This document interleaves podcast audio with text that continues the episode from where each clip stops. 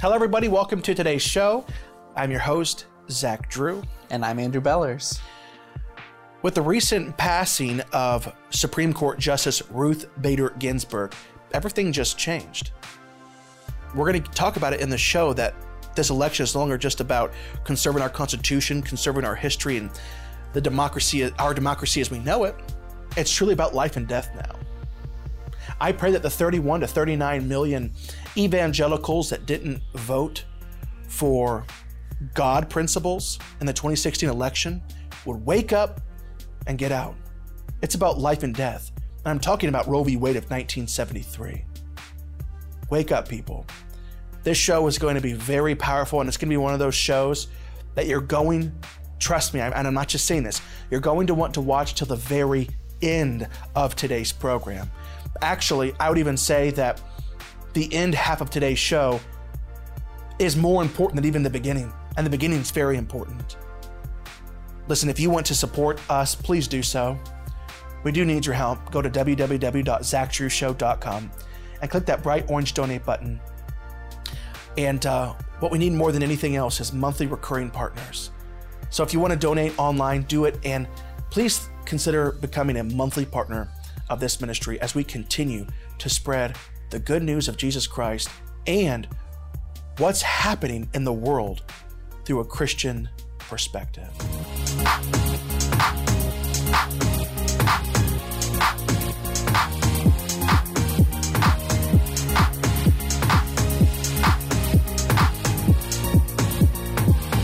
To the victor belong the spoils. That's right. Winner takes all. That's this election. Yeah. You know, to kind of come from a video game perspective, I do like video games. I really do. You know, I'm an old man now. I'm 30, but I, you know, I, I play a, a couple video games. And this is essentially a team deathmatch. Yeah. That's what this election is. With the recent passing of Supreme Court Justice Ruth Bader Ginsburg, the court, the court currently stands divided four to four, four conservatives, four liberals.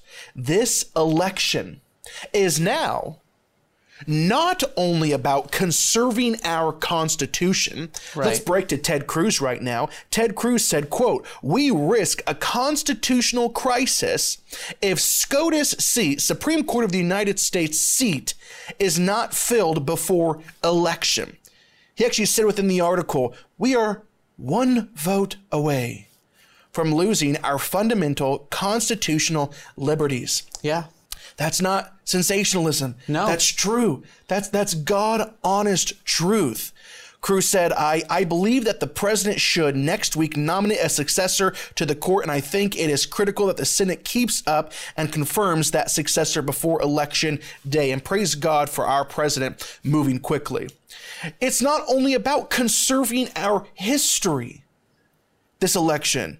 And once again, praise God for President Donald Trump creating the 1776 Commission to promote patriotic education in response to the horrific 1619 project. And Yeah. if you didn't watch our, our project of what the libs are trying to do throughout this country, promoting the 1619 project, over 3,500 schools in 50 states are promoting this curriculum that was written by the- a through a series of articles in New York Times, and it was written by journalists.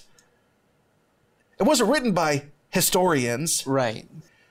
So, in this historian free history, they're promoting that the founding of this country did not start 1776, the signing of the, you know, the Declaration of Independence Right. but it started in 1619 and it builds an entire foundation that America is America today because of one thing because of slavery. Yeah, they're completely trying to rewrite history. And I like, I, I love what Donald Trump said. Our mission is to defend the legacy of America's founding, the virtue of America's heroes, and the nobility of the American character. And that's exactly, they're trying to destroy America's character and America's founding. We were founded on liberty. That's right. The, the Federalists put it this way The New York Times, they shot for the moon on the 1619 project. Its goal was nothing short of fundamentally changing the way Americans view the history of their country Yeah. from what it was, which is a slow, painful pursuit of freedom, to a deadly attempt to continue slavery and the oppression of minorities. This 2020 election, another log, a massive log, probably the biggest log, was just thrown upon the fire. And that's the death of Supreme Court Justice Ruth Bader Ginsburg. So now this election is not, oh, listen, we're, we're going somewhere. Now this election is not only about conserving our Constitution, conserving our history, conserving our democracy. It is literally between life and death. Yeah. And that is not a figure of speech. Yes, I'm referring to abortion. It is now literally an issue of life and death. With the Supreme Court majority, remember the Supreme Court, this is so now this is bigger than just the election. Yeah. This you know, best case scenario, Donald Trump would be president for 8 years, but a Supreme Court justice, they sit for life. They sit for life. The Democrats know.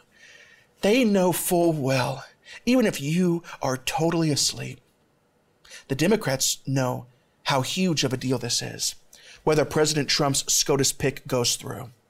If Trump's pick goes through, it could undo so much evil they have sown into this country and help conserve us into the future. Trump's pick would conserve us into the future. And even more than that, even more important to the left is if Trump's pick goes through, it derails their plans to put America on a fast track to destruction. Why would they not put up the fight of their lives right now? Whether or not President Trump uh, wins this election and gets a conservative SCOTUS judge, or the Biden Harris administration wins and picks their own, the difference between those decisions. And once again, what I'm about ready to say, um, it just couldn't be put any other way. It's true, it's accurate. This election is the difference between how your children will live. It will change your life forever, your children's life, and their children's life. This is huge, people. God, give us grace. God, wake up your people. May we repent of our sins and look to you that we may see clearly. Lord, may the, may the spiritual scales from our eyes give way. Give us your eyes, Lord. May your perfect will go forth, Lord. 31 to 39 million evangelicals. That's the number of evangelicals that didn't vote in the 2016 elections. Let that sink in. Victor takes the spoils. And the Dems are not going to come, you know, they're, they're I'll tell you what they're going to they're going to come out swinging. They're just going to go home.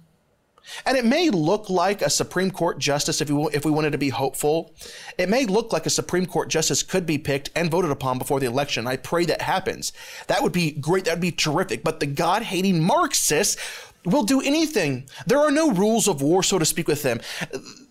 They get it, Andrew. They get that, that his pick will not only undo the evil sown into this country, it could literally reverse Roe v. Wade of 1973 but it would change the future. Such a fast track. If if if Biden is elected and the Biden Harris administration goes through a fast track within just by the end of that presidency, we would never under we would never recognize the United States ever again. That's right, and they're they're going to do whatever whatever they possibly can to keep this from happening. Just think about um, Justice Kavanaugh and all of the lies and just how horrible that whole process was. Everything that they could do to try and keep him from becoming justice. If that gives us any inclination of what's about to happen, it's going to get pretty ugly. That's right. It's going to get ugly because the Democrats, they know what is at stake.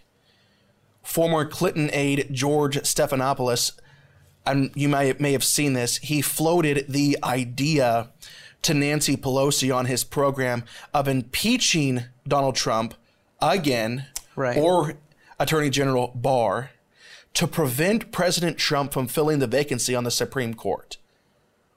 Here's that video. Some have mentioned the possibility, if they try to push through a nominee in a lame duck session, that, that you and the, the House could move to impeach President, President Trump or Attorney General Barr as a way of stalling and preventing the Senate from acting on this nomination.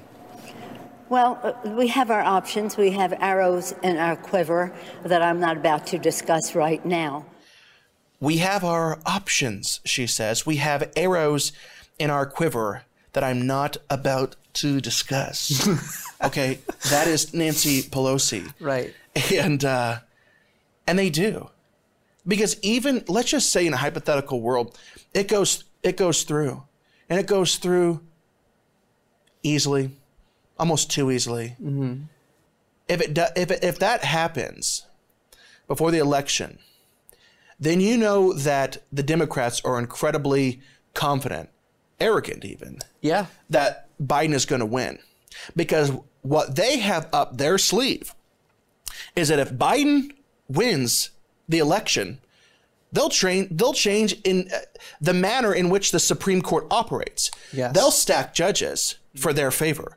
There's much talk about that that they would they would they would it would go from 9 Supreme Court justices to 14. Well, they've been planning that for a long time. I mean, they've been talking about that since way before the election, and that that for sure has been their plan. They're going to stack the court if if they can. Yeah, and then so what happens? I mean, what happens then? Then then, then a Republican gets voted in, you know, in, a, in another decade, and and and we say, well, we're going to put ten more on. Like, Exactly. What's going on here? Unprecedented times. I'm going to tell you right now. We're going to go into the uh, w- the reasons why we do not want another RBG. Yeah. We do not want another Ruth Bader Ginsburg. We cannot have another RGB sitting on the Supreme Court. I want to kind of go back and forth, Andrew. Yeah. You go, then I'll go, then you go, then I go. Some of the very questionable voting history of of RGB. Go ahead and start it off. Well, this- she wasn't a she wasn't uh well, you know what? Let's just go ahead. Go ahead and go. Okay, well this well this first one's definitely going to set the tone for the rest of them. This will give you sort of framework for for the way that she thought about what her job was. In 2012, Ruth Bader Ginsburg said if she were to make the Constitution in 2012, she would not look to our Constitution. Wait, what? A Supreme Court justice wouldn't even look to our Constitution to create the Constitution? Yeah, that's insane. Who's who would she look towards? Well, this was her direct quote. She said, I might look at the Constitution of South Africa. That was a deliberate attempt to have a fundamental instru- instrument of government that embraced basic human rights, had an independent judiciary. judi- judiciary. Uh, it really is, I think, a great piece of work that was done. So yeah, you have a Supreme Court justice. Her entire job Yeah. is to uphold and interpret the Constitution. And she says, I wouldn't even use our Constitution if I were to make one today. Yeah. Number two. Uh, also, she called for the sex integration of prison and reformatories so that conditions of imprisonment, security, and housing could be equal. Quote, if the grand design of such institutions is to prepare inmates to return to a community as persons equipped to benefit from and contribute to ci- civil society, then uh, perpetuation of a single sex institution should be rejected. So she's literally saying that men and women should go to prison together. Yeah. She is in that was that was I mean, I don't want to I, I don't even know this isn't in my notes or anything. She was promoting rape culture. Uh, she, she essentially, she- yeah. I mean, she was putting for for the purpose of using her position for power as a position of activism instead of being a judge. She was putting women, or she wanted to put women in danger for the purpose of furthering a political agenda, which is to remove the lines between men and women. and and that's what and she routi- routinely did that. She routinely voted to put women and girls in danger to push the politicized idea that, like you said, men and women they're they're equal in every single uh, uh, manner. Yeah. Number three, go just ahead. like yeah, just like this next one, she called for the sex integration of the Boy Scouts and the Girl Scouts because of the stereotypes of gender roles. Yeah, everything is fluid. Gender is totally fluid. She insisted on integrating college fraternity and sorority sorority chapters. Yep. She also cast constitutional doubt on the le- legality of Mother's and Father's Day as separate holidays because apparently mothers can be fathers and fathers can be mothers. So this is obviously her pushing the transgender issue. Mm-hmm. That's right. Uh, she asserted that the laws against bigamous persons cohabiting with more than one woman or, and, and a woman cohabiting with a, with a bigamist are uncon- unconstitutional. That's okay. right. So if a man wants to be in married, well, not technically married, but be partners in the same home with several women at the same time, to come against that is just unconstitutional. And we've talked and we've talked about this before, but the, but the push behind that, the push behind gay marriage, um, is to completely destroy the idea of marriage. You got it. And because of that, the idea of the family. And so it's coming against God. It's coming against the, go- the God Um, ordained right. way of life. That's right. Uh, she objected to laws against prostitution because prostitution, as a consensual act between adults, is within the zone of privacy protected by recent constitutional decisions. Yeah. Go ahead and read the next one as well.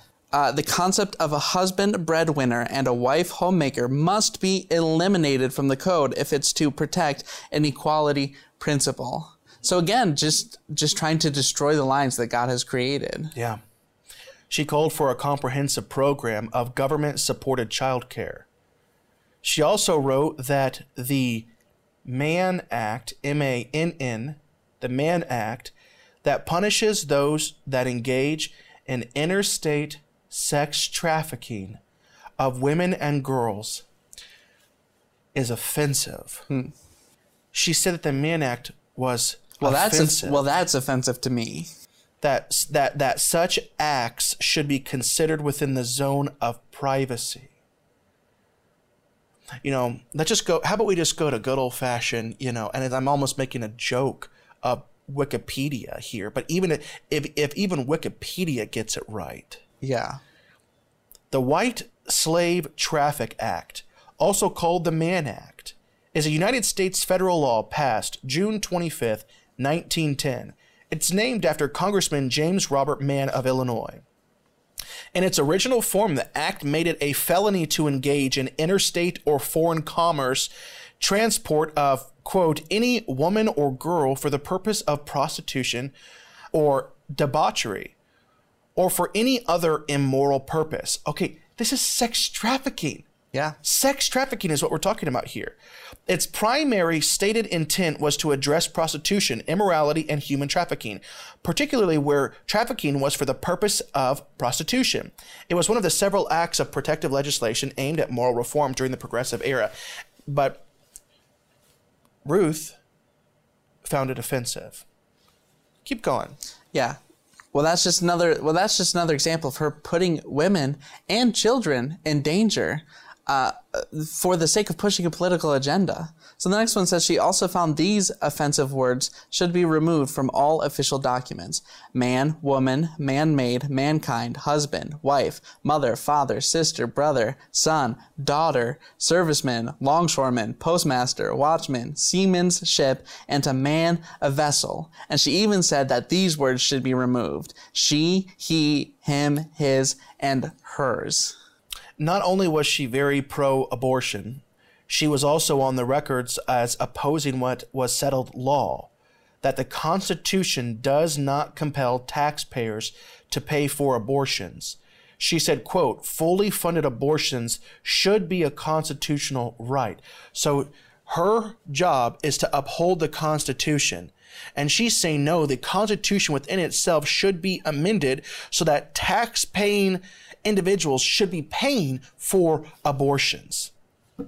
That's ridiculous. And number 12, she also called for affirmative action hiring quotas for women using the police as an example. She said affirmative actions is called for in this situation.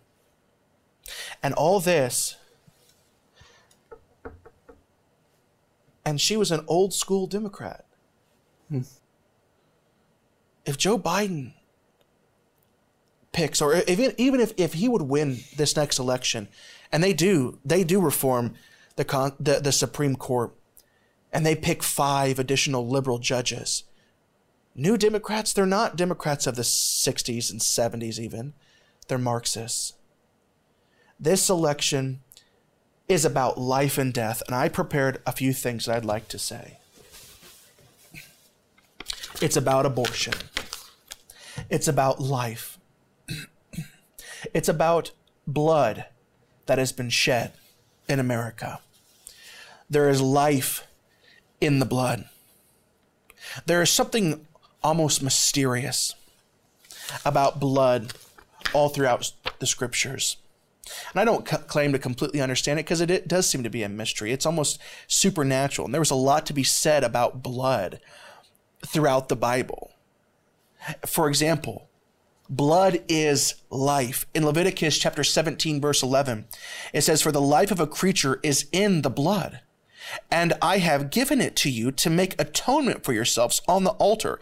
It is the blood that makes atonement for one's life. You see, if we didn't have the Bible to go off of and someone said, What what holds life? I would have said, Well, the body holds life. The body is important. but Leviticus, the word of God, the inspired word of God, said that the life of a creature is in the blood. The life, your life, the life of a creature is in the blood. Genesis 4:10. The Lord said, "What have you done? Listen, your brother's blood cries out to me from the ground." Some authorities on this subject actually believe that the blood literally cried out. There is life. There is power in the blood. That's why Jesus' blood is so important. The perfect, unblemished lamb who was sacrificed, whose blood was shed.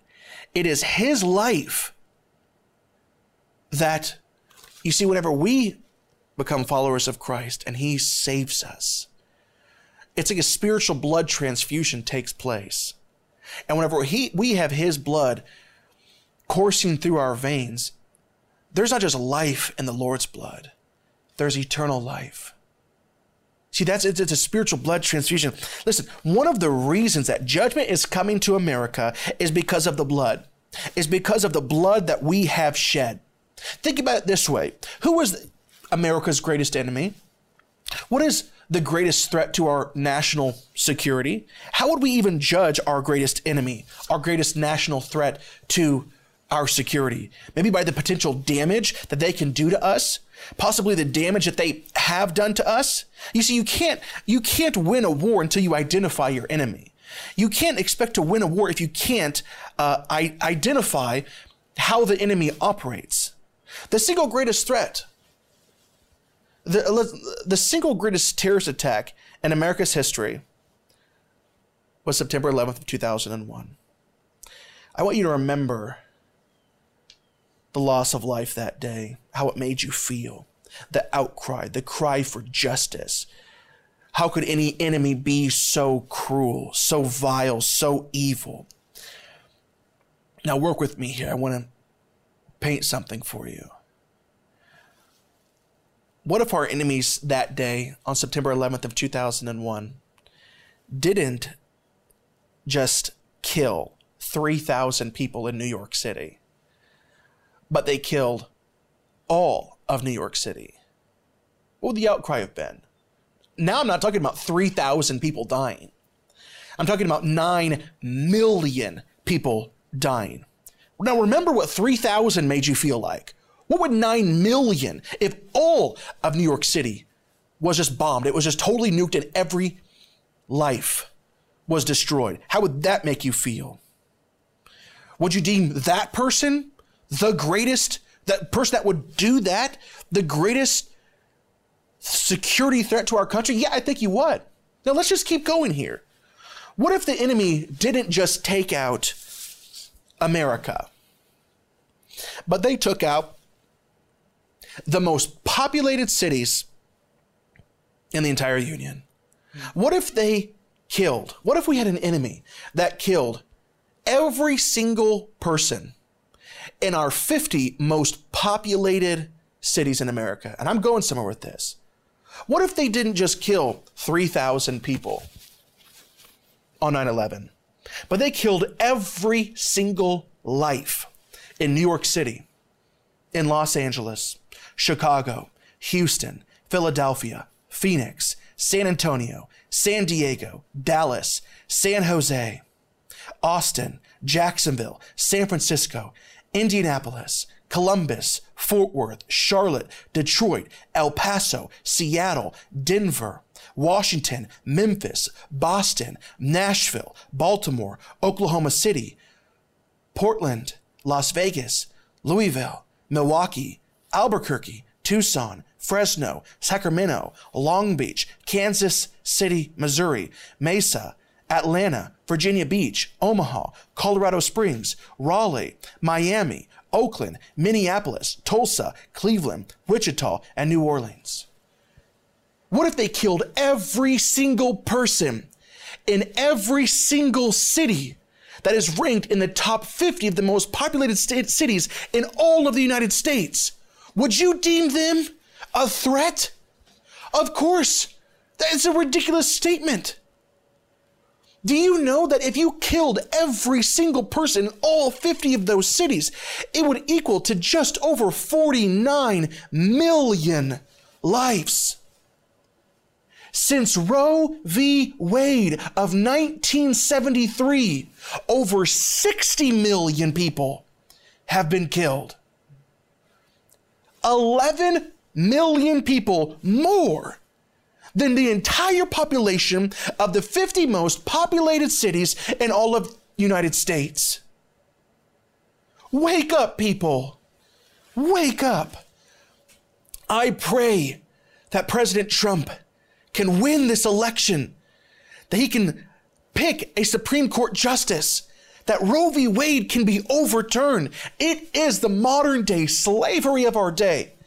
This election is between life and death in the most literal sense. The blood of the, of the innocent cries out from the ground.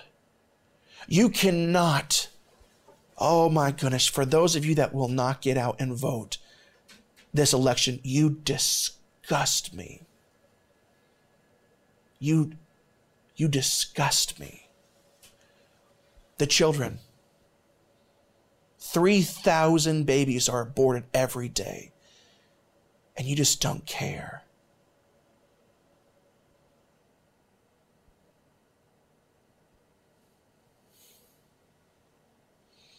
And people will just sit home.